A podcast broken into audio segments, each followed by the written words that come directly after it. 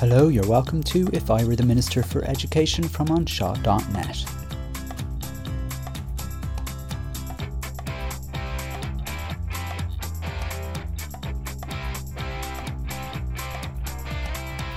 Special episode Significantly out of touch. Indeed. Hello, hello, you are welcome to If I Were the Minister for Education from anseo.net. This is Simon Lewis speaking, or rather, it's Simon Lewis whispering because I am recording this when everybody is in bed in my house. Uh, it is a few hours after uh, Norma Foley was on the hard shoulder of uh, that's on Newstalk uh, uh FM, um, speaking with Kieran Cuddihy on his program The Hard Shoulder. Today is the 13th of October. And the reason I'm doing this sort of midweek special episode is because it was most one of the most incredible um, radio interviews I've heard um, in the recent past with the Minister for Education, where I guess it really went to show and showed the weakness is that are clearly in the system. Uh, essentially, that Norma Foley is completely unaware of what's happening on the ground, and the representative bodies are clearly not telling her what's happening either. Um, I'll uh, going to go through some of that interview. I've I recorded snippets of it, which I hope, uh, which I'll play. I hope that's okay for me to do, and um, give my comments on it. Um, the reason I'm whispering, as I said, is everybody's in bed, which might be just as well, because otherwise I'd probably be shouting. Yes, indeed, as Norma Foley herself said, this was an ambitious budget with significant investment. Indeed, uh, to quote her most favourite words.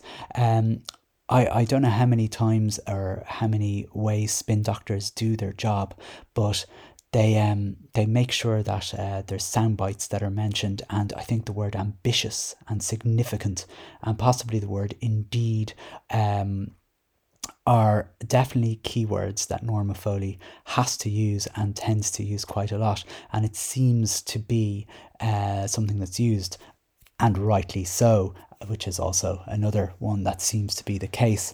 Um, Norma Foley, um, in her budget, um, I suppose her, her budget um, reaction, her own reaction to her own budget, uh, seemed very, very pleased with her work, um, particularly in um, terms of special education which, as she mentioned several times, was a 20% of the entire budget and cost 2 billion euro, and rightly so. And this is exactly the same figure as she was quoting uh, during the pandemic. I'm sure many of you might remember when she was talking about the significant investment into special education so I'm not quite sure whether she's just repeating old figures or someone hasn't updated the script.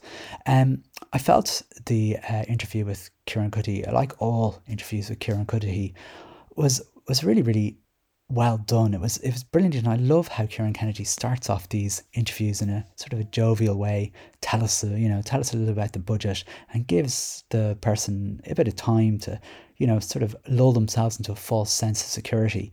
And indeed, uh, as Norma would say, that's exactly what um, he did, where he gave her a good two and a half minutes uh, to speak about um, all the uh, things that happens in the budget. I'm going to save you. Um, you know, I'm gonna. I'm not going to play those for you. I'm going to play little snippets of the interview, um, which I found very, very interesting. And I suppose one of the things that I found really interesting was the first question he put to her after she talked about capital investment in schools was, you know, to divide it up into, you know, different, you know, who was getting the money and so on and so forth. And uh, she went through that. And then he played a clip um, from um, a parent who was talking about this whale skull somewhere, I don't know where it was, to be honest with you, uh, which is falling apart. And the clip went on for a while and the parent was giving out that the school is falling apart. And then he was giving out then that there were three new schools uh, buildings being built around them and uh, they've had nothing. And he specifically brought up oh there was a new educate together building being built next door and so on. And you know Kieran Cuddihy was asking about this, and Norma Foley was, to be honest with you, she was, you know, making all the right noises and saying, oh, progress is being made and everything else. And we're spending a lot of money. We're spending, what is it, 792 million euro on capital uh, investment projects. 792 million euro. Now, I know that pales in significance to the 2 billion euro that is being spent on the National Maternity Hospital and being gifted back to the nuns, but 792 million, most of which will be gifted back to the church, um, is a significant amount of money. And I, I kind of find it interesting that if uh, the health minister uh, had been on talking about the National Maternity Hospital, um, definite question from Newstalk or any journalist really would have been, and are you going to be giving gifting that to the nuns? Are you going to be gifting that to the church? And there'd be all furore on the media about it. Um, but when it comes to schools, you know, despite the fact that about, I would say, you know, a good percentage of that 792 million, I, I would imagine I don't know, I don't know exact figures, but at least 650 million of that will be gifted back to the church. And not not a not an iota about it, but you know, look, I have to mention that at every opportunity uh, that I can because that really isn't the point of this particular podcast. No, the point of this podcast is uh, really about special education and about banked hours and about how Norma Foley doesn't seem to be aware of the problems on the ground. So I'll leave you in her capable hands as she was explaining how much special education means and using her favourite sound bites. And listen then for the question following up from Kieran Cuddihy. You know, 20%, you know, 2 billion is now being invested in special education, and rightly so. And I think to match that, we need an ambitious programme both with our special education okay. teachers and our SNAs. If that is a priority of, of you and this government and your department, why do you not allow schools to bank special education teacher hours where those teachers are used to cover absences of, of, of teachers in mainstream classrooms? Ah, I don't think she was really expecting that. Um, although I can't see why she wouldn't um, if she'd been listening to, or her advisors had been listening to Newstalk over the last few days. Because as um, many of you know who might listen to Newstalk, um, some of my friends and colleagues in the uh, um, National Principals Forum have been on Newstalk for the last week uh, talking about this issue of uh, banked hours. For those of you who don't know what banked hours are, um, these were an emergency measure um, that were brought in last year due to the fact that um, when a substitute couldn't be found for when a teacher was absent, uh, as an emergency measure, a SET teacher, so a special education teacher, would be asked to um, step into the classroom.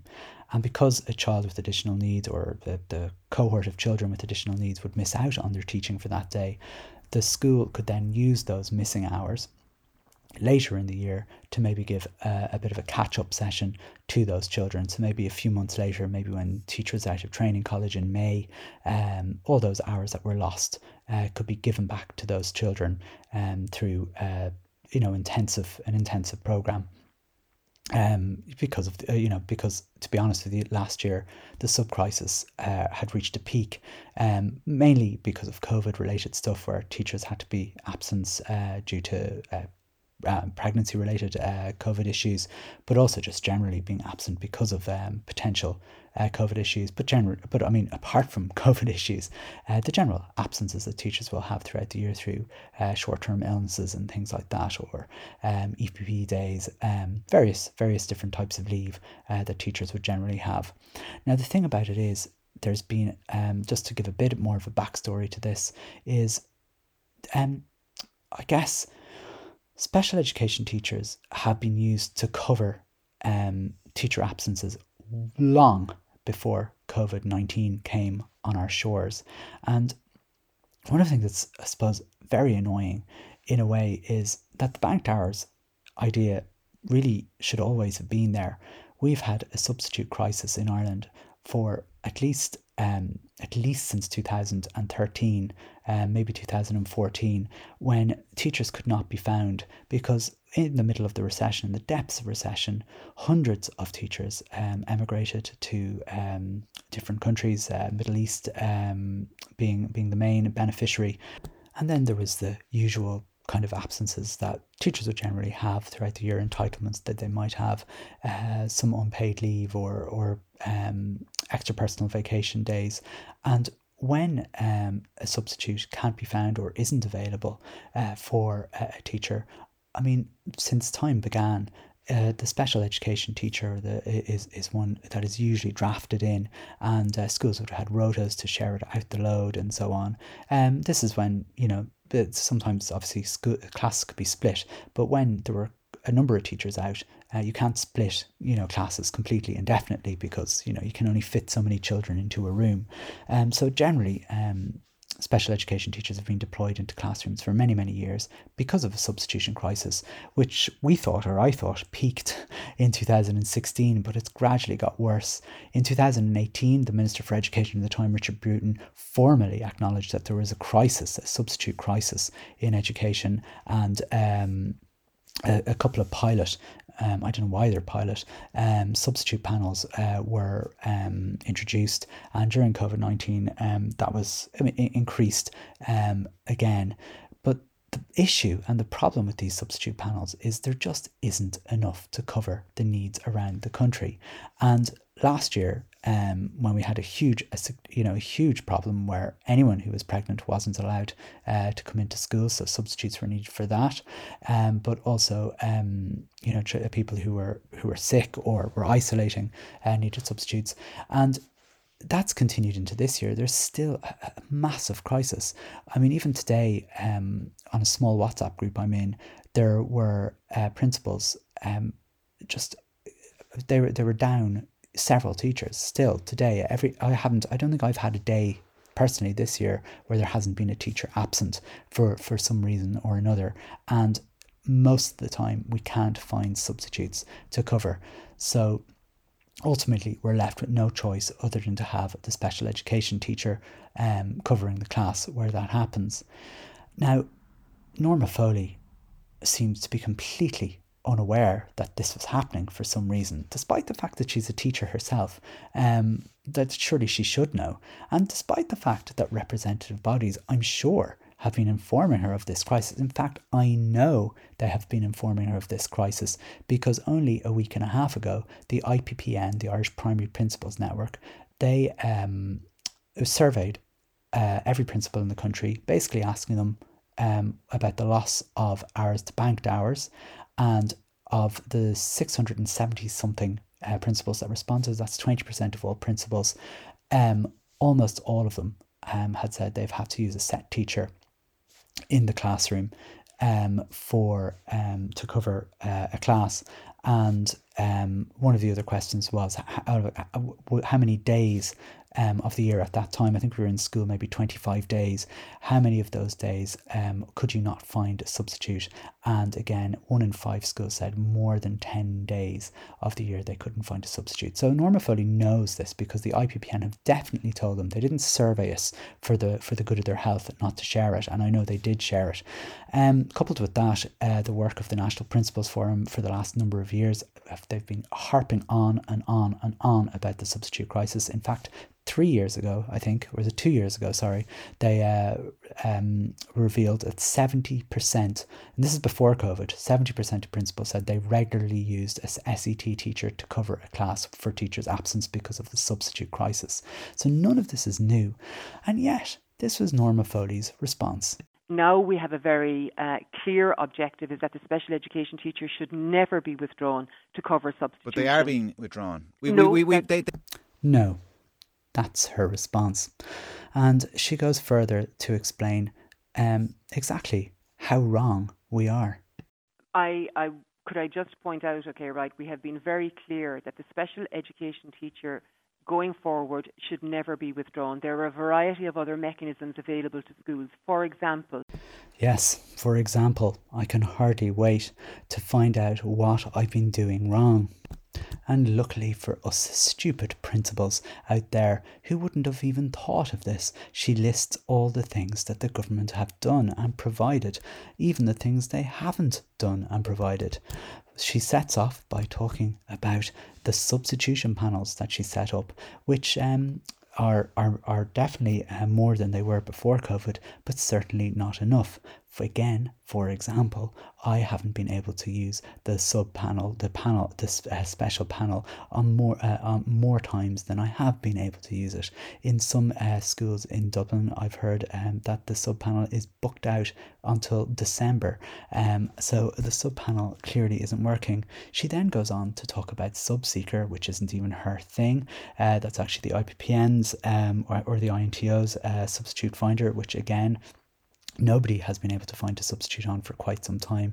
And then she talks about changes to uh, career breaks and part time hours, uh, where teachers who are on those breaks uh, can come back and teach. Now, the clue about being on a career break or going for part time hours means that that person probably doesn't want to be teaching. Um, so I, I, I'm not quite sure why she brought that up, and it's an example. So there are the examples that she brought up, all of which principals know about and don't answer the question of what do we do when all those options are exhausted. We also, might I say, have a principal helpline. So, wait, wait one second, Miss Minister Foley. What was that? We also, might I say, have a principal helpline. There's a, a principal's helpline for substitutes. I, I, I never heard about this. So I hadn't. I mean, it came as a surprise to me. Um, but lo and behold, hidden in Circular 5021, where this banked hours thing uh, comes up at the very end, it does say if you have any queries about this um, circular, that you can ring this phone number or email a special email. Now, the email is a COVID 19 hotline email, and on investigating the phone number, it was it's the same number that we as principals would ring if we had COVID cases or needed advice on COVID 19. Now, at no time uh, did I ever hear that this special phone number, which, uh, by the way, um, this special phone number is, is for the building section of the uh, of the Department of Education. Um, but but that aside, um, this this this phone number was always for COVID nineteen related issues and not um, for for questions around finding substitutes. And in fact, I can imagine if I rang that number and said, "Oh, by the way, I can't find a substitute. What should I do?" I'm pretty sure I'm not going to find any answers to it. And in fact, I think um, tomorrow morning, um, that's exactly what a lot of principals are going to do now is is ring the phone number and uh, basically say, um, I, I don't have a substitute, and the person is the other end. I think that phone number is not going to work tomorrow. It'll be engaged permanently. But um, essentially, what Norma Foley did there uh, was I don't know if gaslighting is the right word, but she she effectively said, "Oh, you know, we have this phone number for principals," um, and it it kind of was a curveball because I, I had to I I didn't number one I didn't know it existed, and when I did go and find out about it, um, I saw that it was specifically for one purpose only at the time. Um, however, on further investigation from talking to other principals who tried ringing the phone number um, to talk about the bank hours, they um, couldn't get through to anyone. Uh, apparently, it wasn't being answered, um, so nobody was speaking to anybody in there. I actually then um, remembered on the day of the uh, circular coming out, emailed the email address that's um, on that. It's a COVID 19 uh, email address. So I emailed basically um, that email address saying basically what is going on. This is a ridiculous situation. Um, I'm I haven't got a reply. Um, and from talking to colleagues this evening, it seems to be across the board that um, no one has replied to those emails, and that phone number wasn't in service. Uh, I'm pretty sure it'll be in service tomorrow, and there's emergency training going on right now in the depths of the night.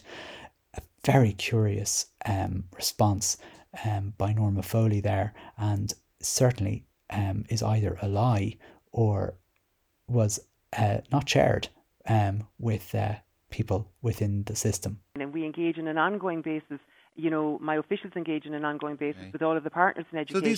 So, so, she goes on to talk about how the partners in education, by the way, is namely uh, the INTO, the IPPN, the CPSMA um, in the main and amongst other um, uh, bodies, have welcomed these um, initiatives that the Department of Education have said they brought in.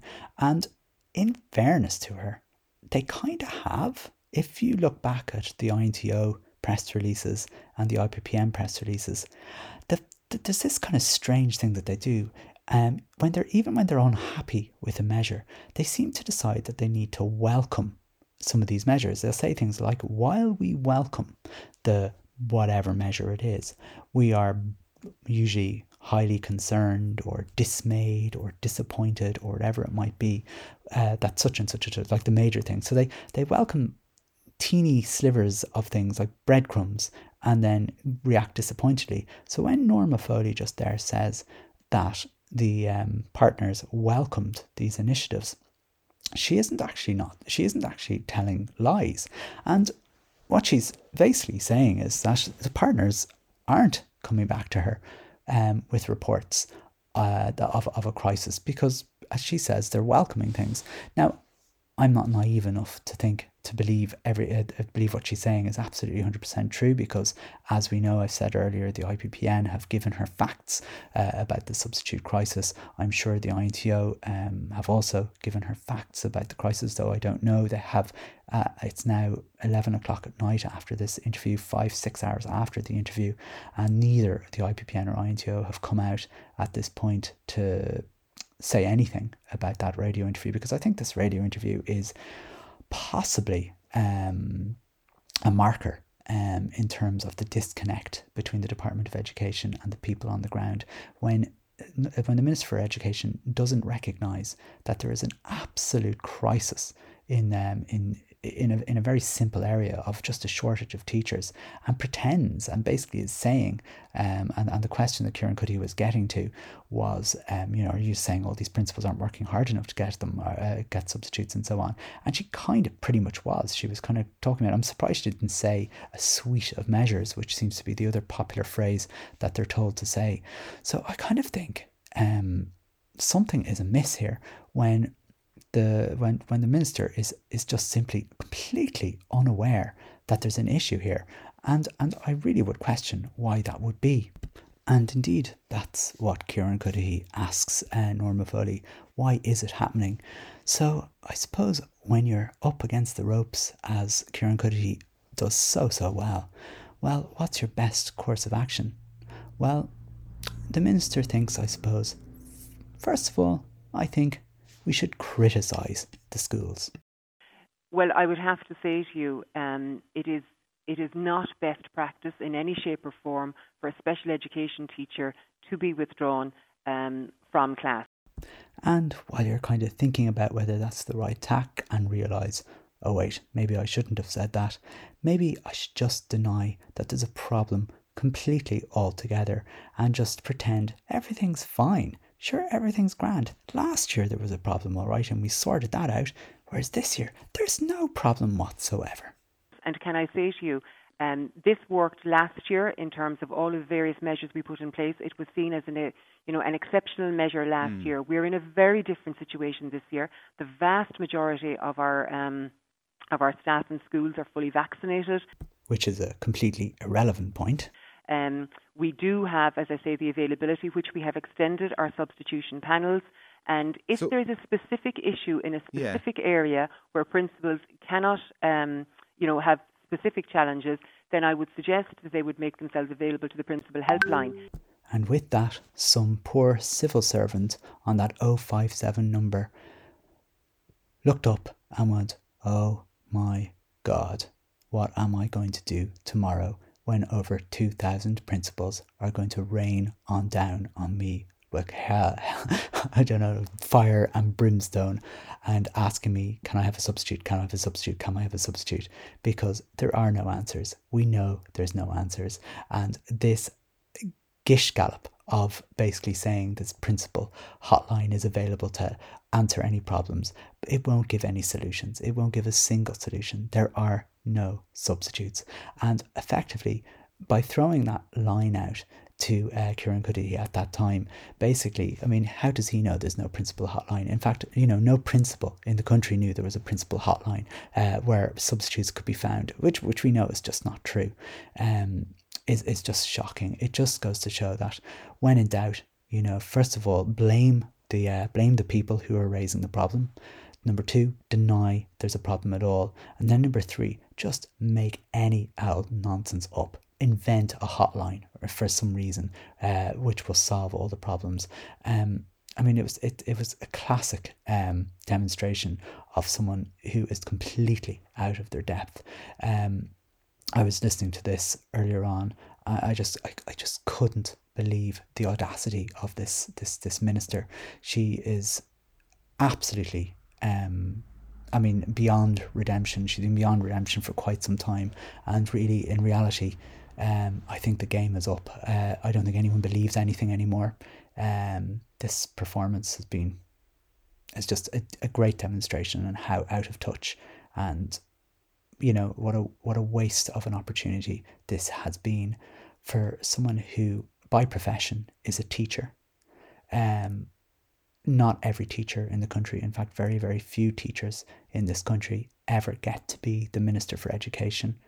When you get to be the Minister for Education, it puts you in a, the most powerful position you could possibly um, be put in, where you can actually make huge changes to for the betterment not only uh, of children across the country, but to your colleagues in your profession who you've uh, and possibly the reason why you went into politics to make better of society, to make things better for your your your background, what you've come from. In in, in her case, from education, how could she possibly? I mean, eh, you know, have wasted this opportunity by simply rabbiting off whatever some senior civil servant has told her to say and what some spin doctor media trainer has told her to say instead of i just feel that when she's when she's out of the door which i assume i can't see how she'll be elected but i mean you know crazier things have happened but it, you know she'll look back and go what what what a what a waste. What what I could have done. Um and I didn't. I didn't do it. And and imagine looking back in your life and thinking of the opportunities you could have had and just not doing it. It, it, it just makes me it makes me as cross as this interview made me.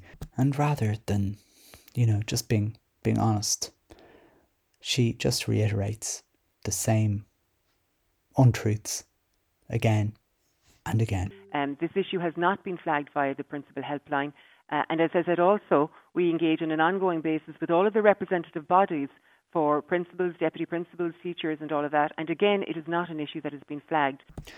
Or, I suppose, to paraphrase my favourite TV show, The Simpsons, when uh, Seymour Skinner uh, was wondering whether he was out of touch, Norma Foley might ask, Is it me who's out of touch? Thinking for a second. No, no, it's the principals that are wrong.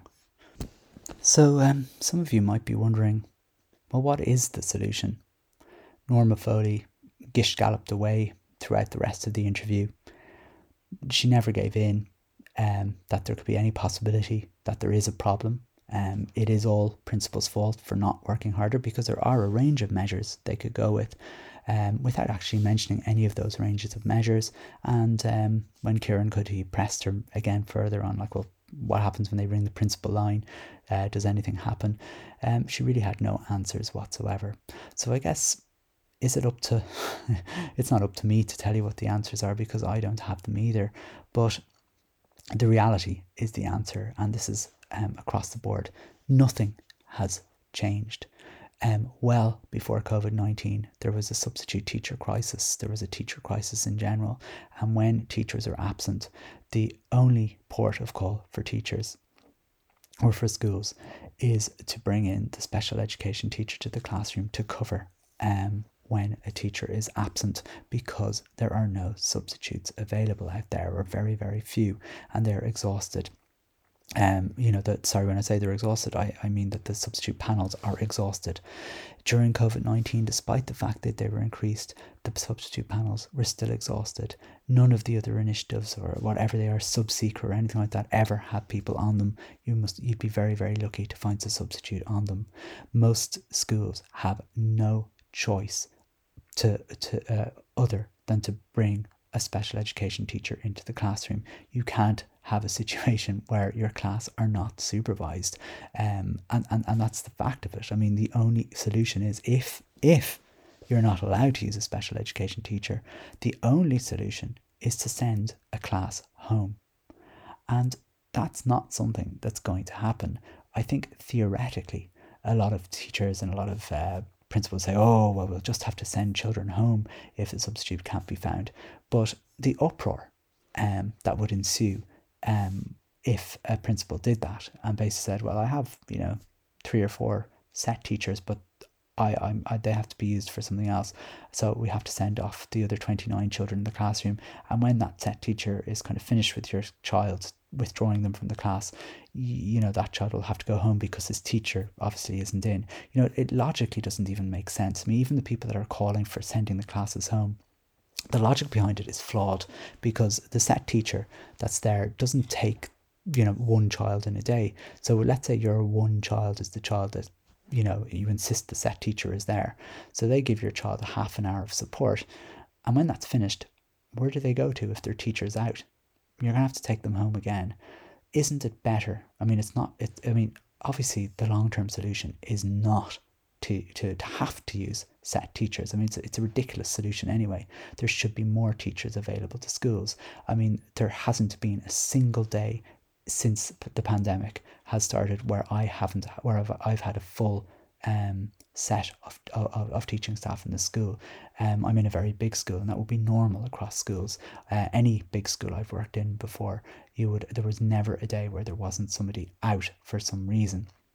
Um, and, and that would be across most um, industries. I would imagine that when you have a large number of staff, that at least one is out, maybe on a training course, or someone might be sick, they might be taking a holiday time. You know these kind of things. So you know it's it's no different in schools where where this kind of um, where this kind of stuff happens, and bringing in um, having having more substitute teachers available is obviously the long term solution. But because we have a teacher crisis and we don't have enough teachers, um, it's not something that's going to be solved within a number uh, for, for a couple of years. So in the meantime, as an emergency, we have to get cover from the teachers that we have within the staff, and. Um, sadly, um, the, uh, it is better to use your set teachers than it is to send children home, and and that's a reality. And isn't it better that your child gets some support from a qualified teacher for the full day rather than 15, 20 minutes, half an hour, and then be sent home for the day? I mean, ultimately, look, I think I've laboured the point a little bit, um, but uh, that's, um, I suppose, the reality of uh, being on the ground. Look, I think the minister has embarrassed herself with this interview. I've, um, I hope it's been okay for me to use those clips from the radio interview, and thank you to um, you know, and I, I, I think it's great that you know radio stations like Newstalk uh, make their interviews available to people after them. Uh, it gives us a chance to listen back over them and um, you know try and find bits and pieces that might be um, might be very useful um, you know, for, for thinking back on. Um, this has been a humiliation, I feel, for the minister. Kieran Cuddihy should be extremely proud of what he's doing. He's highlighting uh, uh, something that's been going on in the education system for a long time, well before COVID, like most of the things that have been going on uh, in the education system have all predate COVID 19. There's a couple of question marks, I think, at the end of this uh, podcast, uh, special episode that I'd like to ask. Uh, I mean, the most obvious one is how is the Minister for Education and her department so out of touch with what's happening on the reality on the ground. I actually believe she does not realise how bad the situation is. So that leaves with the next question is why are the representative bodies who meet with her every week and ensured us that they were meeting every week on a weekly basis, how have they not told her that this is a crisis? And I mean, or have they been doing that and she hasn't been listening? Um, the minister is very choosy in who she chooses to meet. She refuses to meet um, with several groups um, including the National Principals Forum, who've been harping on about this issue for over uh, two years. Um, she refuses to meet with lots of other um, lobby groups uh, for different reasons. And she does have the ear, though, of the IPPN, which is the Irish Primary Principals Network, and she does have the ear of the INTO, who she is supposed to meet with every every week as well. Now, I can't imagine that they aren't um, telling her. But when they say things, and this is a lesson maybe they need to learn, when they start welcoming breadcrumbs, they, they need to expect that that's going to be quoted back at them. And sure enough, it was thrown back in their face. They also need to look, I suppose, at the wider picture of the budget. When they, if you look at both of the responses to the budget today, you'll you'll notice um, it's they're very disappointed because they lobbied hard and got almost nothing of what they asked for. So it's a question, it's another question that has to be asked. And I suppose the final question is when will the Minister for Education speak to teachers on the ground? It's it's it's well beyond time. Um, I think, you know, if the minister is to survive um, any longer than she's managing to survive for, she's going to need to meet with people on the ground. She's going to need to meet with the lobby groups. She's going to have to listen to people that are going to tell her some truths, things that she possibly doesn't want to hear. But unless she does that, I don't think she's going to be the Minister for Education for very much longer. So there we have it. Uh, that is, I suppose, a bit of a rant uh, for uh, over 35 minutes based on this uh, short, very short interview with Norma Foley. Um, sorry about the sound quality. I am sort of speaking quite low uh, this evening, so hopefully you have your volume turned very well up. And um, listen, uh, I, I just feel this might be one of the last interviews from Norma Foley, the way things are going. Um, I, I, I don't wish ill on anybody, but it that was terribly embarrassing. Um, again, a big thanks to Newstalk and to Kieran Cuddihy for keeping the story alive. Uh, I believe uh, this story is going to run a little bit longer, and um, hopefully it does because this this has to stop. All this nonsense, the lies, the spin, and everything else. It's all going to catch up, and uh, we just need it to stop. And we need to be started. Schools and principals, children, teachers, everybody working within schools has to stop being gaslighted um, or gaslit. I don't know what the uh, passive for that is, but it needs to stop and we need to be treated um, with the respect that we deserve. Thanks very much for listening. We'll catch you soon. Bye bye.